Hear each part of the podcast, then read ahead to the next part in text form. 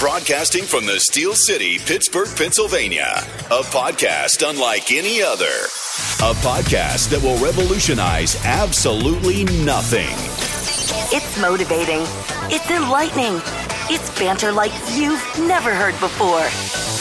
It's magical, sprinkled with a huge dash of awesome. Five, four, three, two, one.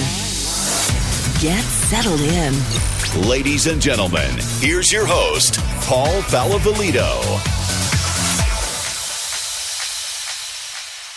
And hello, everyone, and welcome back to the Seven Minute Leadership Podcast.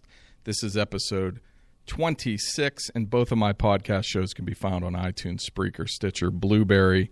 And also be sure and check out my new dedicated website for all of my podcasting content, paulfalavolitopodcast.com.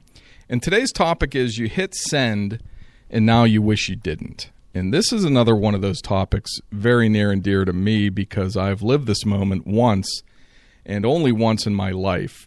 And I guess we learn from our mistakes because many years ago I can remember being so frustrated at work with an individual that I got behind my computer to share this information with another colleague. That, of course, was mistake number one. And I was so enraged with a work related issue that I was pounding away at my keyboard like a madman, and the individual I was mad at was so on my mind that when I hit send, do you want to guess who I actually sent the email to? Yep, I sure did. I sent it by mistake to that individual, and I can remember sitting at my keyboard, and my anger immediately turned to fear and frustration that I could be that stupid. It's kind of like firing a gun. You can't call the bullet back. So, this is the lesson that every day in the office or in your private life, when emotions run high, we must create that moment of pause for ourselves because today's society is immediately communicate every emotion and feeling on Facebook and through email and text. And the moment of pause is designed to stop you from firing the email or Facebook post off that you can't get back. Because when it's out there, it's out there. And for me, I've found that when my meter hits red, I now shut my computer off and I have to take a five or 10 minute walk and do something else. Maybe that's walking outside to be alone or listening to music for a few minutes, something to gather my thoughts and properly think out what my next steps are going to be. The best leaders have the ability to not react immediately when your personal emotions are being tested. Too many people depend on us and, uh, and they're watching and judging how we react to the stressors of the day.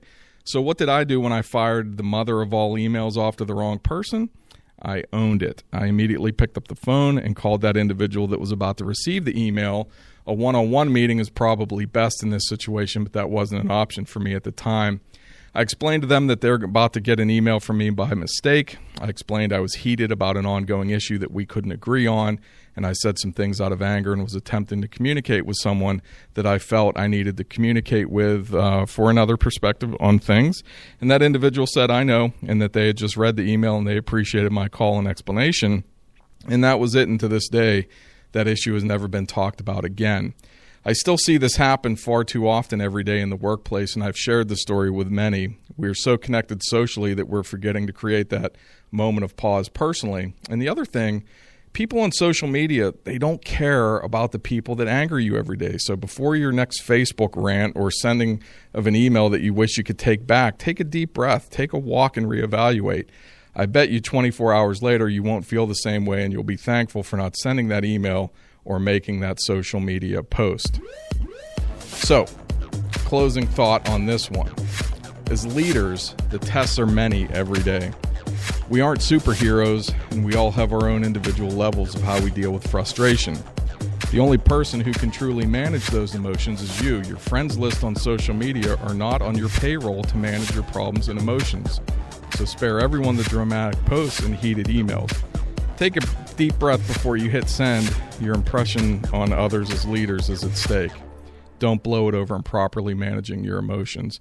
This has been the 7 Minute Leadership Podcast, and as always, I thank you for your time. You're listening to the 7 Minute Leadership Podcast presented by Paul Falavolito.